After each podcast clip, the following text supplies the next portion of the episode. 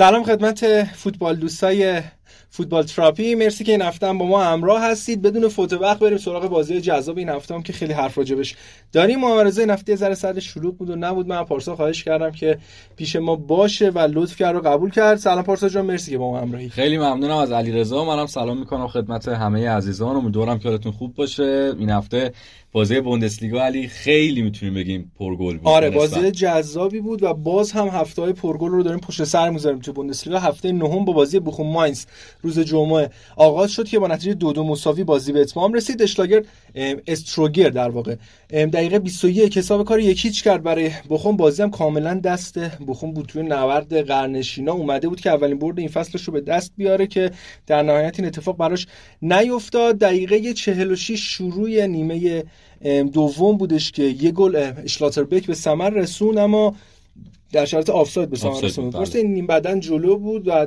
حالا در ادامه شده بود عملا اینکه از بازیکنان اصلی و مرد اول این مسابقه، چون خیلی تاثیرگذار بود. دقیقه 59 روی یک اتفاق یه گل به خودی به نام اشلاتربک ثبت میشه. توی آخر محوطه شلوغ بود، یه شوتی از راه دور میاد، توپ کمونه میکنه به پای اشلاتربک و درون دروازه قرار میگیره و حساب کار 1-1 میشه. خودش دقیقه 82 گل رو زد و حساب کار رو 2-1 کرد و دوباره بخوام امیدوار شد که تو خونه بتونه بازی رو ببره. بماند که تا قبل اینکه گل دوم رو بزنن خیلی داشتن خوب بازی میکردن و میتونستن خیلی زودتر از اینا به گل برسن که این اتفاق نیفتاد. اما در نهایت دقیقه 99 به گل پارسا همیشه میگه یا هم دقیقه 96 تو این بازی، تو بازی که 5 دقیقه داور وقت اضافه گرفته بود، تام کراوس بازم یه شوتی رو زد که به پای مدافعین برخورد کرد و کمونه کرد و داشنر که به عنوان بازیکن تعویضی به زمین اومده بود برای اینکه گل بزنه برای تیمش، باعث شد که ناخواسته دروازه تیمش باز بشه و حساب کار 2-2 بشه تا همچنان بخوم و ماینز عدد 0 جلوی بردشون باقی بمونه، توی جدول همچنان تو منطقه سقوط قرار بگیرن. الان بخوم با 16 امتیاز تو رده پنجمه، ماینز هم در رده 18 هم در رده آخر با 3 امتیاز و حالا فکر نمی‌کنم این دو تیم شرایطشون به سامان بشه پارسا. بله چون حالا یه نکته خوبی که اینجا وجود داره برای تیم 16 هم اینه که خب میره پلی‌آف بازی می‌کنه دیگه واسه سوم، ولی خب خیلی زوده به نظرم برای این صحبت‌ها، چون الان جزء مثلا تیم‌هایی که شاید اصلا باور نمیشه توی منطقه قرار گرفته باشه یونیونه. بیشتر امروز صحبت می‌کنیم زمانی که آره به بازیش هم می‌رسیم. البته بگم فاصله امتیازی کمه ها، مثلا تیم گلادباخ تو رده 11 هم که بازی این هفتهش می‌رسیم 9 امتیاز داره، یعنی با 2 تا 3 تا بازی ممکن اصلا ورق برگرده. این از بازی اولمون، بازی افتتاحیه و اولمون تو روز شنبه که می‌خوایم بهش بپردازیم، بازی آلسبورگ وولفسبورگ بود که وولفسبورگ هم تو این هفته‌ها و تو این فصل حالا روز خیلی خوبی نداره، تو میانه جدول و نتایج سینوسی زیادی گرفته. از اونور آلسبورگ یه بازی بسیار خوب رو خودش به نمایش گذاشت، تو همون لحظات ابتدایی بازی میتونستن دروازه رو باز بکنن، نشد. تا دقیقه 17 تیت دروازه رو باز کرد، 1-0 کرد. حساب کار یکی از خوبای این فصل آلسبورگ بوده و برعکس شاید اکثر اسکواد آلسبورگ این یه دونه یه مقدار بهتر بود و تونسته ثبات رو تو بازیش حفظ بکنه.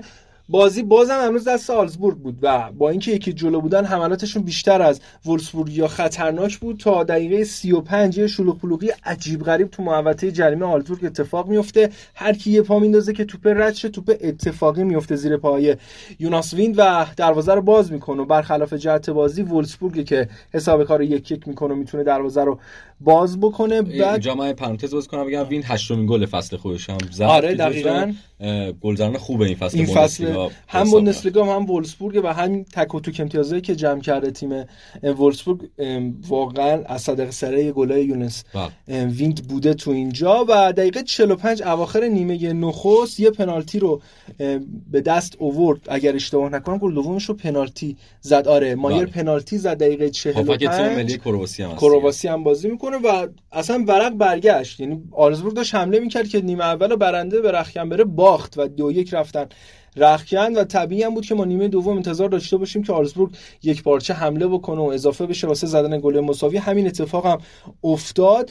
آخرای نیمه دقیقه 50 نیمه اول بود که یه تکل وحشتناک پترسن رو به پای بازیکن حریف رفت، میتونست حتی اخراجم بشه و کارو اصلا معادله رو اصلا پیچیده بکنه برای آلزبورگ، اما خوش شانس بود که داور با اینکه رفت وی‌آر اخراجش نکرد. به نظر من اون صحنه پارسو میتونست اخراج بکنه. تو انگلیس بود، بی برو برگرد بهتون قول میدم که اخراج میشد.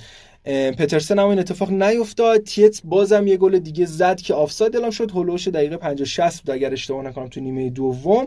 اما در نهایت نه ویار نرفت، اصلا مشخص بود که آفسایده. و دقیقه 79 یه گل عجیب غریب گل به خودی که یه سانت از راه دور اومد و سباستیان برنائو یه جوری توپو تبدیل به گل کرد که انگار واقعا میخواست گلش کنه. تو پرپورسو بولند شد، خیلی لاتی توپو زد تو دروازه خودشون بلافاصله. البته بهش روحیه دادن ولی کار از کار گذشته بود و 2 دقیقه بعد فقط نیاز بود زمان برای اینکه وولفسبورگ گل سوم رو هم دریافت کنه. آلزبورگ بازی رو 3-2 کرد و حساب کار رو تا آخر بازی نگه داشت. بماند که دقیقه 87 مودوکای یه اخراجی مشخص و واضح رو داد برای آلزبورگ. 10 نفره شدن.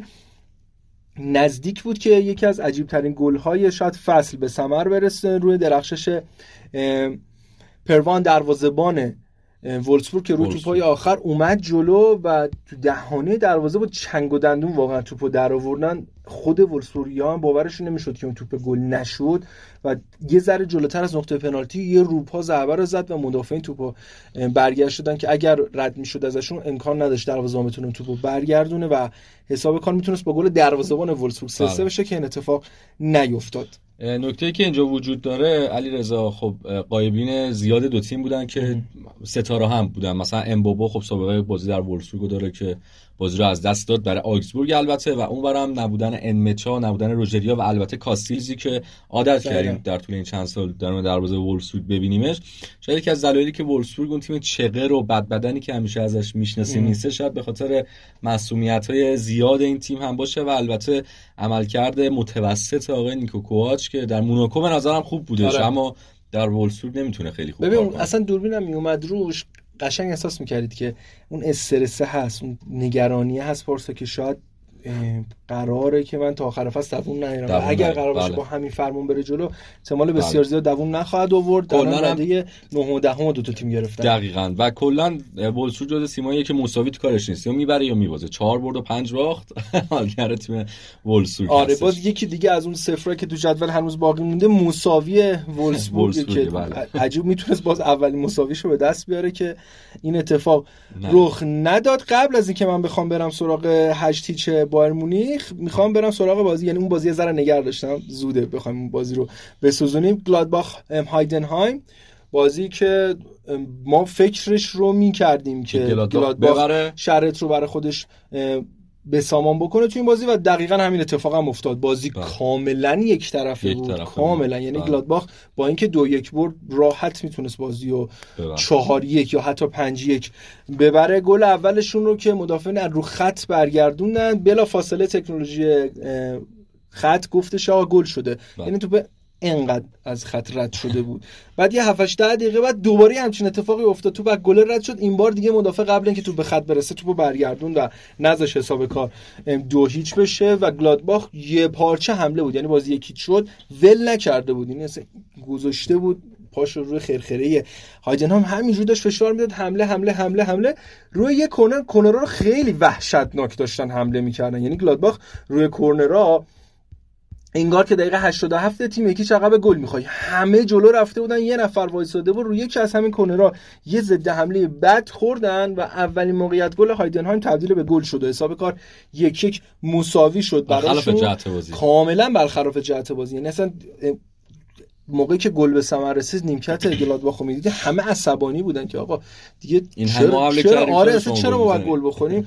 اما خب روی ضد حمله عجیب غریب گل خوردن. چند تا نیمه دوم هم واکنش خوب البته دروازه گلادباخ داشت تا زمانی که بازی 2-1 شد. بازم یه گل به خودی تو این بازی دیدیم، این دوار گل به خودی برای تیم هایدنهایم اتفاق افتاد و دروازه خودشون رو باز کردن و باعث شد که برد گلادباخ به دست بیاد، با اینکه میگم خیلی شایستگیشون برای زدن گل‌های بیشتر وجود داشت و میتونستن زودتر از اینها حتی گل دوم رو بزنن و با این برد یک مقدار جدول بهتر که نمیتونم بگم بهتر شده اما خب باز به هر حال یه ذره اومدن بالاتر، تو رده 11 قرار میگیره گلادباخ. هایدنهایم که رده 13 شاید خیلی هم براش بد نباشه، اولین فصلشه بالاخره دوست دارم بمونن دیگه، حالا هر جور شده. آره 100%. و گلادباخی که مثل وولفسبورگ بالاخره تیمایی که عادت داشتن چه جزء بالانشینه آره همین تو این چند سالی امسال با رفتن مارکوس تورام فکر کنم قشنگ داره به چشم میاد و پله‌هایی که دوباره برگشته به ترکیب ثابت گلادباخ و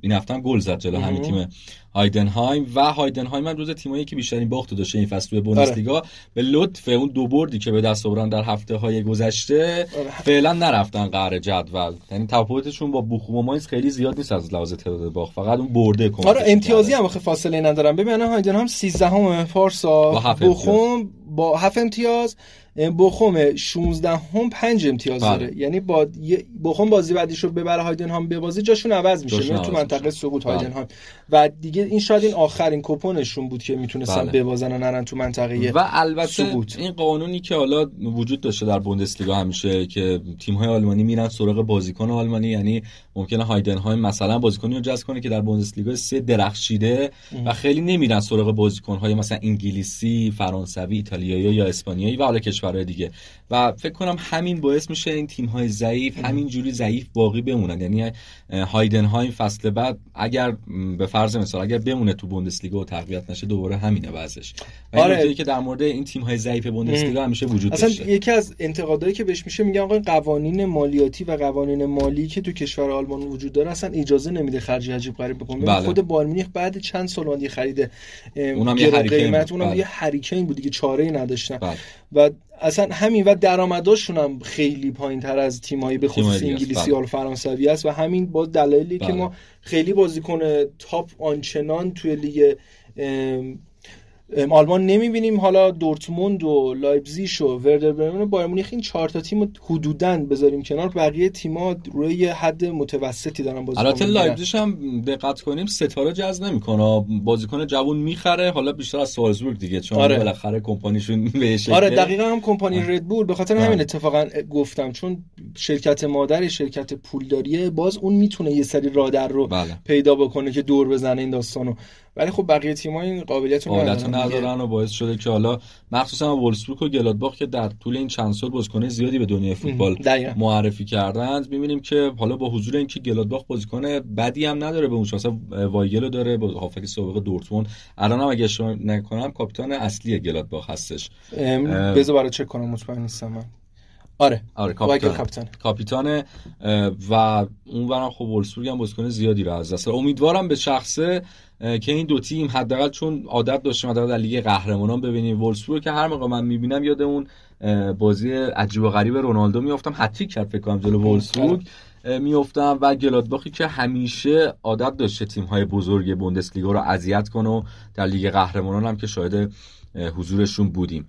دیگه چه بازی داریم علیرضا؟ بریم سراغ وردر برمن یونیون برلین، بازی که دهمین باخت پیاپی یونیون برلین تو تمامی رقابت‌ها ثبت شد. یونیونی که سابق بر این امیدوار بودیم که اصلا که تیم‌های فوق‌العاده این فصل باشه با توجه به فصل درخشان قبلی و ما با معارضان صحبت می‌کردیم پارسا می‌گفتیم که خب داره خوب بازی میکنه اما نتیجه نمیگیره، این روند یه جا بالاخره قطع میشه ولی هنوز قطع نشده. یونیون کلا البته اینم بگم که کلا تیم دفاعیه در فوتبال آلمان و این فصل خود منم توقع این بودش با وجود خریدهای نامداری که نسبت به بقیه تیم‌ها داشته، حالا دیگه چهارم شد و رفته لیگ قهرمانان فکر کنم دیگه روزشون نمیشد خرید نکنن.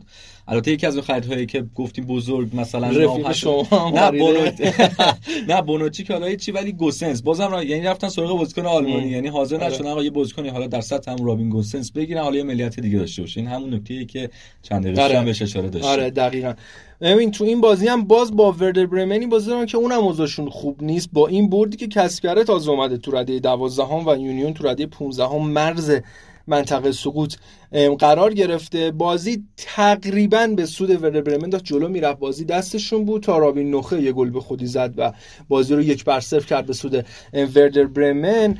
رانی خدیرا نقطه واقعا تاریک بازی بود برای یونیون برلین، یه خطای وحشتناک که من مثلا اگه میشد رو پارسال اجرا میکردم، حالا شما فرض کنین کف دست منه قشنگ رفت تو پهلوی بازیکن حریف، حالا خیلی ما دورونه میذارم امروزم نزدیک به کادرمون بسته است باز خیلی خوب نمیتونم ببینم، با کف پا با اسا گذاشت تو پهلوی بازیکن حریف که درجا داور اصلا سوتو زد اصلا نمیرسید به اون کارا، سوتو که زد دست همینجا داشت میرفت عقب، جیب پشت رو رفت تا کارت قرمز رو داد. بعد کاری که داور کرد دو تا بازیکن افتادن. بنده خدا بازیکن ورده برمن که داشت از درد به خودش میپیچید، داور اومد جلوی خدیرا ازش محافظت کرد که فقط بازیکن ورده برمن نزننش. یعنی وضعیت عجیب غریبی بود و حقم داشتن. بعد از اینکه تصویر سر رو شما میدیدید میفهمیدید که چرا بقیه بازیکن ورده برمن انقدر عصبانی بودن از این خطا وحشتناک. و عملا این 10 نفره شدن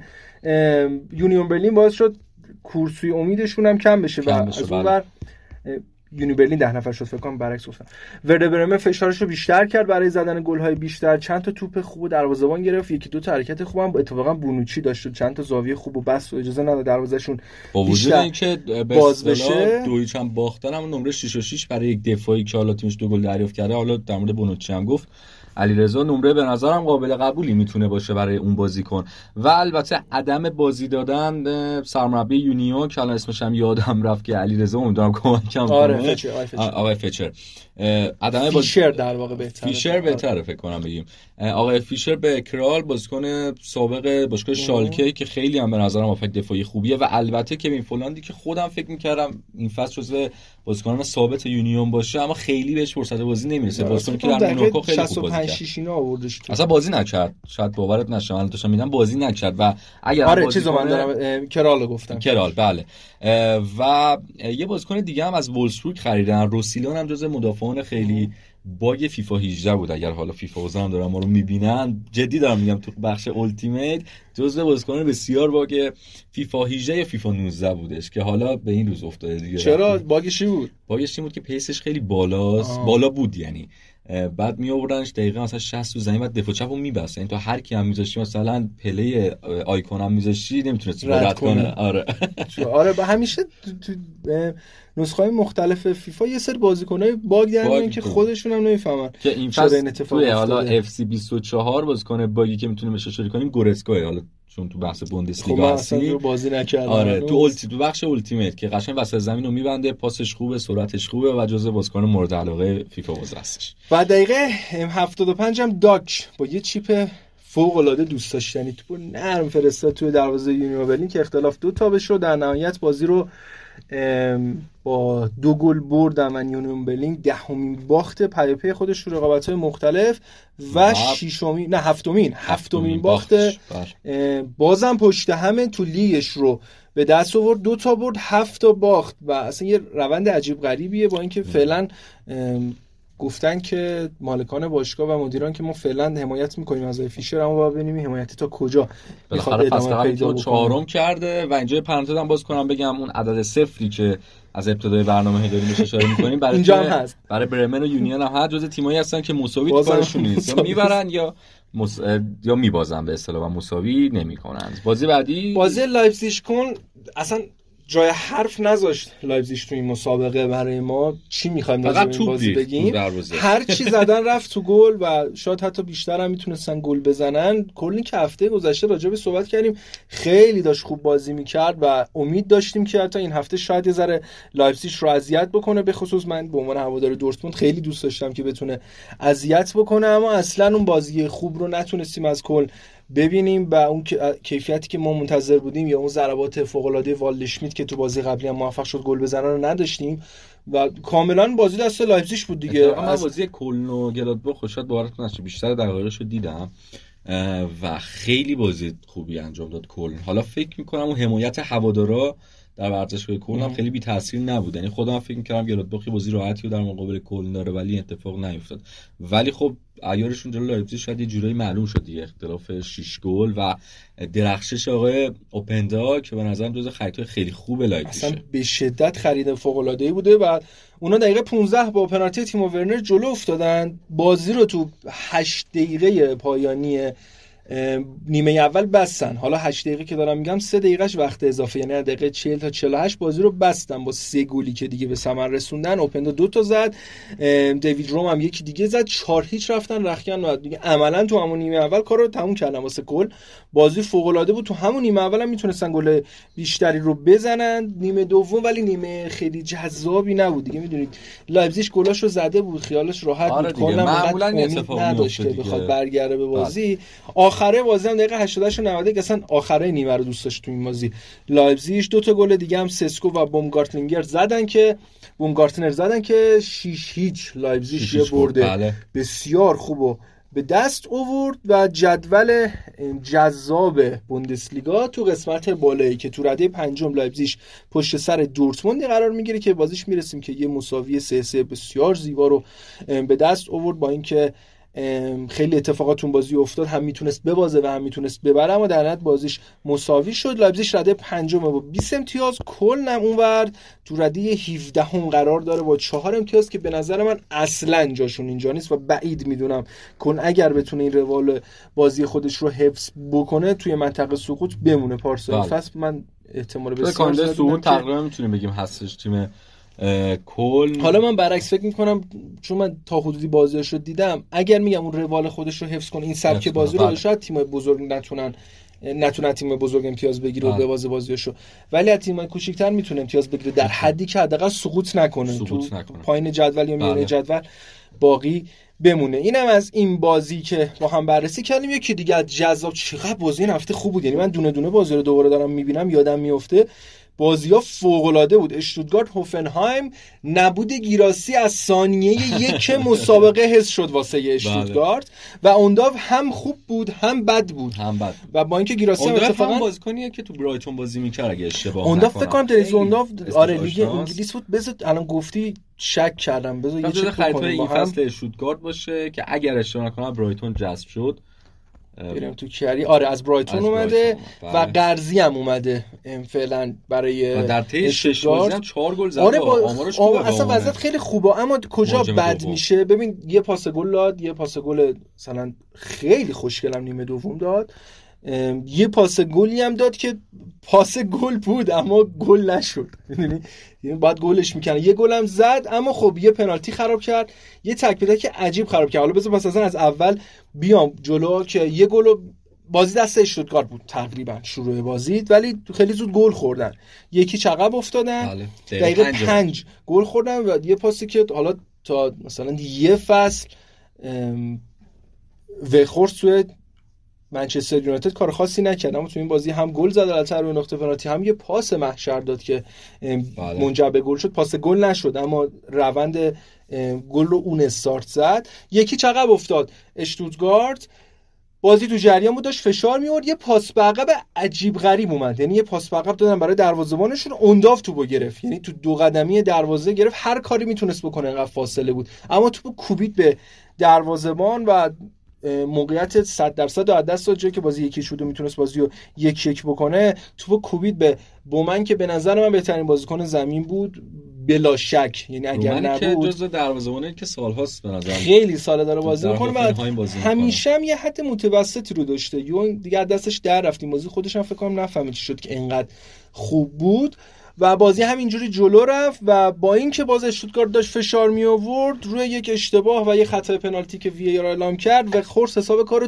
2-0 کرد و بازی شد 2-0. حالا وضعیت بد بود، بدتر هم شد واسه اشتوتگارت. 10 دقیقه بعد یه پنالتی به سود اشتوتگارت اعلام شد، خود اونداو پنالتی رو گرفت، خودش هم پنالتی رو خراب کرد و با من توپو تونست بگیره به کمک تیر دروازه که باز هم اگر این توپ گل میشد و حساب کار تو نیمه اول 2-1 میشد خیلی میتونست شرایط متفاوت باشه. این دو تا جایی که تو نیمه اول اونداو کارو خراب کرد، تو نیمه دوم سعی کرد یه مقدار وضعیت رو جبران بکنه با اون پاس گل بسیار عالی که داد، حساب کار دقیقه 61 2-1 شد.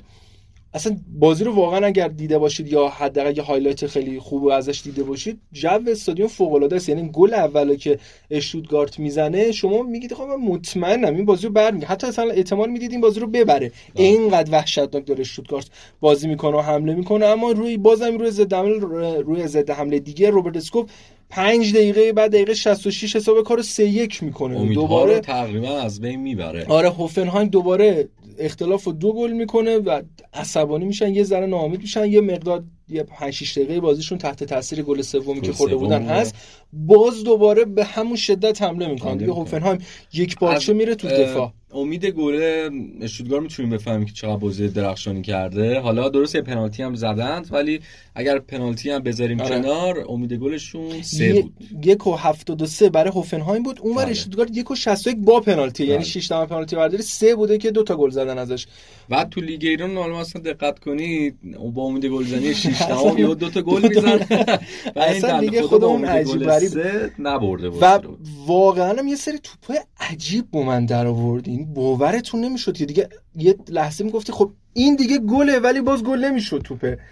بعد اصلا فوق‌العاده بود. نمره 8.1 هم گرفت با اینکه دو تا گل رو خورده بود. نمره درخشانی بود. یه گل کمتر می‌خورد فکر کنم به 8.5 یا 8.6 هم میتونست برسه. یه پرانتز هم در مورد این بازی باز کنم بگم که سرمربیان دو تیم اینور برای هوفنهایم که آقای من دارم تقلبم میکنم چون اسمش یکم سخته ماتارادزو برای تیم هوفنهایم و اونور آقای هوئنس جفتشون تا سال 2022 جاشون برعکس بود. یعنی آقای هوئنس سرمربی هوفنهایم بود اونور آقای یونس ماتارادزو سرمربی اشتوتگارت بود. دقیقاً هم جفتشون بین سال 2020 و 2022 سرمربیان دو تیم و نشون میده که آشناییت نسبی و البته کاملی را از تیم‌های همدیگه داشتن. با جو ورزشگاه خیلی آشنا بودند و شاید هم به خاطر همینه که انقدر پرگل بوده بازی. حالا حدس منه و روند رو به رشد تیم هوفنهایم که اگر با این روند کار کنه شاید نمیتونم قطعی بگم ولی شاید بتونیم جزو 4 تا تیم بدونیمش. شاید ببین یه جورایی داره جای گلادباخ وولفسبورگ فصل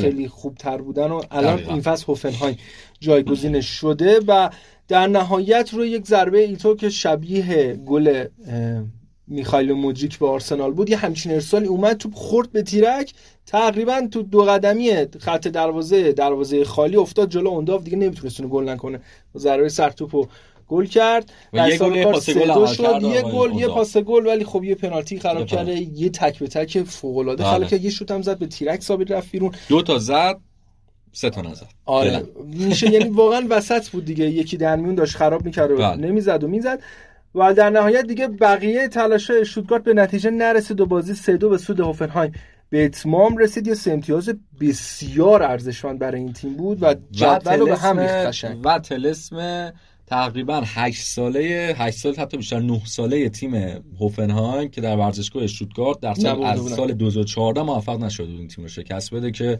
این طلسمو بالاخره شکوند و اشتوتگارت این فرصتی که بتونه رده دوم رو حفظ بکنه از دست داد. اومد صحبت کنیم. آره و اشتوتگارت هم بدون از اون صفرا داره مساوی نداره 7 تا برده 2 تا مساوی. هوفنهایم هم همینه 6 تا برده 3 تا باخته. مساوی کلا تو کار اینا نیست اصلا. این هفتم خیلی تیم‌ها نزدیک به مساوی گرفتن شدن ولی مساوی نشد و خیلی عدد 0 است و هنوز به بازی لورکوزن و بایر مونیخ نرسیدیم که اونا هم 0 دارن که بهشون بپردازیم.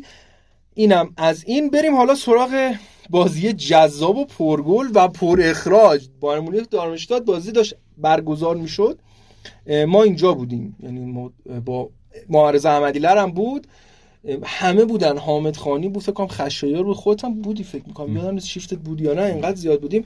روز فکر کنم نبود آره روز شلوغی بود ما چیزو داشتیم ال کلاسیکو رو داشتیم اون روز و حسابی هم اینجا شلوغ روز بسیار فوتبالی بود که حامد گفت بازی بایر مونیخ خود دیدی اوضاع چجوریه؟ گفتم نه چطور؟ گفتش که دقیقه 3 جاشوا کیمیش اخراج شده.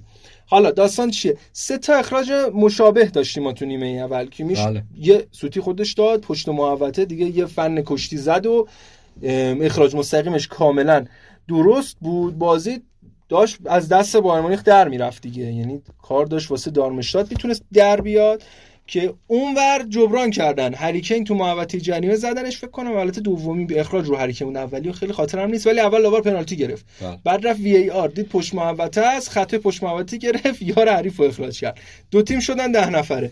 یه 20 دقیقه بعد عین همون حرکت هری کین کرد دوباره داشت میرفت تک به تک بشه دوباره اپاش کشیدن زیر پاش یه اخراج دیگه یعنی نیمه اول 9 نفره شد ولی 3 تا بازیکن اخراج شدن. اینور 10 نفره بایر مونیخ 9 نفره دارمشتات شد. البته یه گل هم رلویسانه زد که آفساید اعلام شد و بازی همون 0-0 رفت و شاید هیچ کس فکر نمی‌کرد که نیمه دوم قراره چه بلاهایی سر دارمشتات بیاد و 8 تا گل بخوره. یکی از نکات مثبت بایر مونیخ هم توی مسابقه اینه که مانو نویر برگشت به چارچوب دروازه بایرن مونیخ و تو اولین بازی هم کلینشیت کرد، دو سه تا توپ خوبم گرفت انصافا از دارمشتات، به خصوص تو حد فاصله اونجایی که نیمه اول یه تک به تک خیلی عالی گرفت، در همونجایی که همچنان دارمشتات 11 نفره بود و بایرن مونیخ 10 نفره بود، قبل دقیقه 21 که دو تیم 10 نفره بشن هری کین هتریک کرد، گل دومش کاندیدای فکر کنم گل فصل وسط زمین دید که دروازه‌بان حریف اومده جلو شوت زد و توپ رفت تو سجافه دروازه. یه همچین گلی رو پاتریک شیک فکر کنم تو یورو زد یا جام جهانی زد یورو بودش که جایزه کاندید ستای برتر پوشکاش هم شد که اریک لاملا گرفت اون فصل. و البته از این گل‌ها این فصل هم داشتیم در لیگ 1 که کامارا هافک تیم اگه اشتباه نکنم موناکو بودش که یه همچین گلی به تیم نیست زد، همین یکی دو هفته پیش هم بودش که خیلی در واقع ترند شد تو فضای مجازی. آره و اون موقع گل مهدی طارمی هم داشتیم، برگردون مهدی که حالا رابونای لاملا که به آرسنال زده بود که به نظر من واقعا حداقل از من به نظرم سوم باید میشد اون گل، ولی جایزه پوشکاشو برد. بله. دوم گل اگر اشتباه نکنم همین پاتریک شیک شد سوم گل مهدی شد و عین همون گل بود، پس احتمالاً میتونیم پیش بینی بکنیم که این گل هم کاندیدای حداقل گل فصل بوندسلیگا بشه، گلی که هری کین زد که فرانسه زد و من بیشتر خودم خوشم اومد چون اصلا انگار دروازه‌بان خیلی هم جلو نیومده بود همچین شوتی رفتش، ولی خب تو بازی بایرن دارم شد یکم گلر به نظر آره اگه سر جاش بود میگم اصلا از دوربین از پشت نشون داد تقریبا اومده بود رو محوطه جریمه قوس محوطه وسلود و خیلی فاصله داشت، برای همین هری کین خیلی خوب تونست دروازه باز بکنه. سانه بریس کرد، موسیالا بریس کرد، مزروی دو تا پاس گل داد، مولر به زمین اومد گل زد. دیگه اصلا یه شب درخشانی بود برای بایرن مونیخ که رحم نمیکنه با تیمایی که مثلا خیلی دیگه ضعیفن، 7 تا 8 تا 9 تا دو رقمی نکرده ولی 7 8 حالا اتفاقا خواستم همین رو بگم، میتونست واقعا دو رقمی بکنه، اینجوری نبود که اصلا شل کنه بایان، یعنی میتونست بشه که تاریخ ترین بازی‌های دنیا تو یه نیمه 10 تا گل بزنه. بله امید گلش نزدیک به 6 برای تیم بایرن خیلی امید گل بالایی میتونه باشه و در نهایت هم که 8-0 بردن و خیلی جالبه که 10 تا آن تارگت زدن، یعنی 8 تا سیو موفق تازه گل داشته این تعداد گل رو دریافت کرده. بایرنی که دو تا بازی آخرش رو دارمشتات که سال 2017 برمیگره جفت بازی رفت و برگشت یکیش برد، این فصل دیگه تلافی کرد. بعد حالا تازه اینم باز بهت بگم گلی که هری کین زد یکی از گلای جمال موسیالا و فکر کنم گل مولر خیلی ایکس بالایی نداشتن، یعنی ایکسیاشون اصلا موقعیت گله خیلی سختی بودن که تبدیل گل شدن. بعد ببین چه توپای رو تازه گلر جمع کرد و آبروی حیثیت دارمشتات تا حدودی نگه داشت. دقیقاً و با امید گلزنی 6 همه فکر می‌کردن که گل‌های بیشتری زده بشه و البته گلر تیم دارمشتات که الان نمرش اندم 4-4 گرفته، 4-4 با وجود اینکه 8 گلی تیم دریافت کنه برای گلر عالیه. آره واقعاً عالیه. آره انصافاً همینه، میتونه مثلا 3-2 یه نمره اصلا عجیب غریب نمره 1-9 معمولا میگیرن گل را. آره زیر 2 حتی شاید. یه بار حتی دیده بودم یکی از دروازه‌بان لیختشتاین بود تو این بازی حالا زمان فیفا دی نمره 18مو گرفته بود، یعنی اصلا گل مثلا دروازه‌بانو کلا میگفتن با این نصف گل خالی بودم فکر کنم همین نتیجه رقم می‌خورد، فرقی نمی‌کرد، خیلی تفاوتی تو حضورشون عدم حضورش نداشت. بریم سراغ با لورکوزن فرایبورگ که یه روز اومدیم جلو، رفتیم تو روز یکشنبه. آره رفتیم تو دو تا بازی یکشنبه که بعد برسیم رو بازی آخر به دورتموند و 3-3 که داشت با آنتراخت فرانکفورت. همون همیشگی اینم بگم اون بایرن مونیخ هم صفره، نتیجه باخت نداشته. آره اونم باز تو جدولش یه صفر داره، 8 تا بردیه مساوی که مساویشو با همین با لورکوزن به دست آورده، 2-2 بازیشون مساوی شد. این همون همیشگی علیرضا، حالا نمیدونم یا برد لورکوزن رو داره میگه. نه برد لورکوزن داره. آها من شاید گفتم شاید درخشش آقای ویرتز هم داره میگه، هافک هجومی که بعد از رباط صلیبی من فکر کنم فوتبالش مثل خیلی از بازیکنانی که تو این چند سال دیدیم یکی از نمونه‌های بارزش در فوتبال ایتالیا، چون من ایتالیا رو دارم میگم بیشتر خود آشنایت دارم، مثلا نیکولا زانیولو واقعا میتونیم بگیم بعد از رباط صلیبی تموم شد فوتبالش تقریبا. حالا الان درسته در استومیله داره بازی میکنه ولی آمارش هم برید ببینید خیلی خوب نیست، ولی فابیان ویرتز من یه بار دیگه بزنم فلوریان ویرتز ببخشید، فلوریان ویرتز واقعا این فصل عالی بوده برای تیم لورکوزن. بعد یه گل محشر هم زد. ببین یعنی همه اینایی که گفتم اگه نرفتید ببینید حداقل گل هری کین و گل ویرتز رو برید حتما ببینید. گل محشر یه سولو گل رو توپو برد داخل محوطه، همه رو به هم گره زد، به هم ریخت و یه گل محشر زد. از اون گل روحیه خراب کن و بله. روحیه ده واسه تیم خودش بود قشنگ. ویرتز بازی رو 2-0 کرد لیورکوزن. بعد حالا فرایبورگ دقیقه 70 موفق شد یک گلا رو جبران بکنه، اما بازم بازی دست بایر لورکوزن بود. بازی هجومی که ژاوی آلونسو داره میگیره، نیمکت بسیار خوبی داره، ترکیب بسیار خوبی داره و شرایط بسیار عالیه. امیدوارم که اگر قرار گرانیت ژاکا تجربه فصل گذشتهشو داشته باشه با آرسنال که تا دقیقه 90 رفتن برای قهرمانی جام، به سیتی باختن، اگر قرار لورکوزن قهرمان نشه به دورتموند ببازه مسیر قهرمانی رو،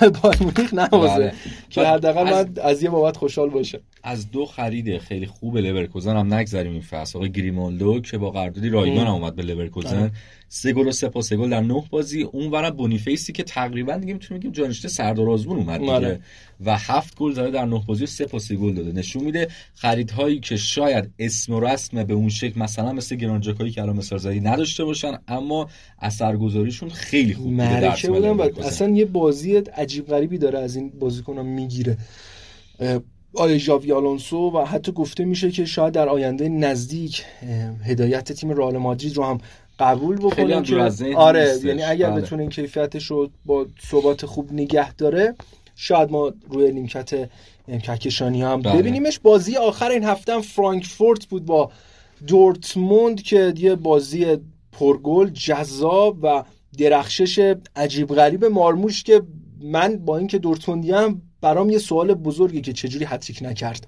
اینقدر توپ خراب کرد، بریز کرد، 2 تا گل زد اما یه سری توپای عجیب غریب رو تبدیل به گل نکرد. بازی کاملا با برتری فرانکفورت آغاز شد، 2-0 هم جلو افتادن اما نتیجه رو از دست دادن، 2-2 شد، دوباره 3-2 شد و دورتموند موفق شد حساب کار 3-3 بکنه. کوبل تو این بازی مصدوم شد، با بازیکن خودی هم برخورد داشت و از یه بینی دچار شکستگی شد. معلوم نیست حالا چند تا بازی خوشم میری داد که این فصل اومده به تیم دورتموند و نمیتونیم بگیم گلر خیلی مثلا آسی هستش و خوبی هستش، اما خب حالا در طول 1-2 هفته شاید بتونه تیم رو بندازه تا فیفا دی انجام بشه. بعد از نه مشکل داستان اینه که بازی بعدی حالا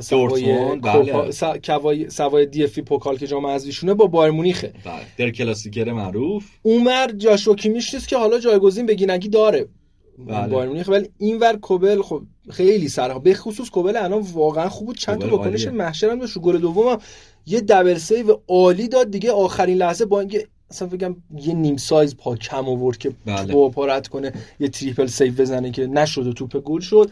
دورتموند تو این بازی سخت گل زد ولی راحت گل خورد و این یکی از نکات منفی این بازی بود. اما نکات مثبت اینه که برگشتن به بازی، تعویضای ترزیچ جواب داد. با تونست گل بزنه و هم چند تا موقعیت خوب دورتموند از دست داد که میتونست گل چهارمو بزنه. از اون ورم که میگم فقط مارموش به تنهایی 2 یا 3 تا موقعیت بسیار خوب گلزنی رو از دست داد که در نهایت بازی 3-3 به اتمام برسه. بازی قشنگی بود، بارون به شدت وحشتناک و شدیدی هم داشت میبارید در استادیوم. نکته دیگه ای که در مورد این مسابقه هم وجود داره، میتونیم بگیم که بعد از 4 بازی متوالی که دورتموند انتراختو برد، بالاخره ترمز دورتموند خودش کشید. در طول این 4 بازی هم 14 گل برای دورتموند بوده و 5 گل فقط برای تیم انتراخت بوده. نشون میده اصلا انتراخت هیچ برتری نسبی نسبت به تیم دورتموند نداشته در بازی‌های رو در رو. در نهایت هم حالا در این مسابقه به نظرم، من خودم داشتم هایلایت بازی رو میدیدم، میتونیم بگیم که واقعا شانس اینم داشت دورتموند 3 امتیاز بازی رو به دست بیاره. آره دقیقاً. اما خب دیگه نشد، دیگه دورتموند عادت کرده فکر کنم به این امتیاز از دست دادنایی که آخر فصل تازه میفهمم آقا چیکار کردم. آره من امیدوارم که امتیازا انقدر راحت از دست نده. ما راجع به چمپیونز لیگ صحبت کردیم تو اپیزود گذشته، من سریع مرور کوچیکی بکنم به نماینده‌های آلمان تو رقابت‌های لیگ کنفرانس و لیگ اروپا. فرایبورگ برعکس بازی هفتهش که بازیش رو باخت، قبلش با درخشش کاپیتان خودشون گریفو با هتریکی که انجام داد 3-1 توپولا رو شکست دادند.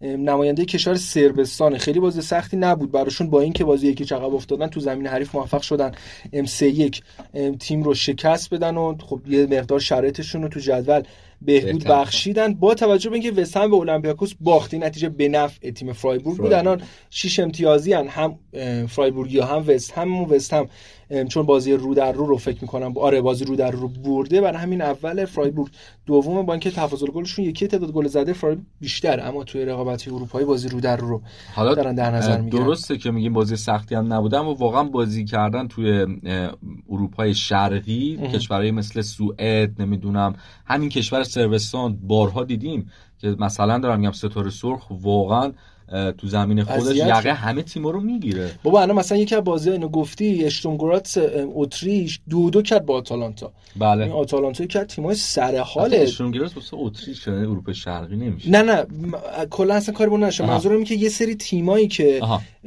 تو فکرش رو نمی‌کنی بخواد بازی اذیتت بکنه، ولی میاد تیم‌های خوب و قشنگ یقه‌شون رو میگیره و بازی رو 2-2 کرد. دو تا هم پنالتی داشت بازی و بعد عقبم افتاد، ولی برگشت به بازی.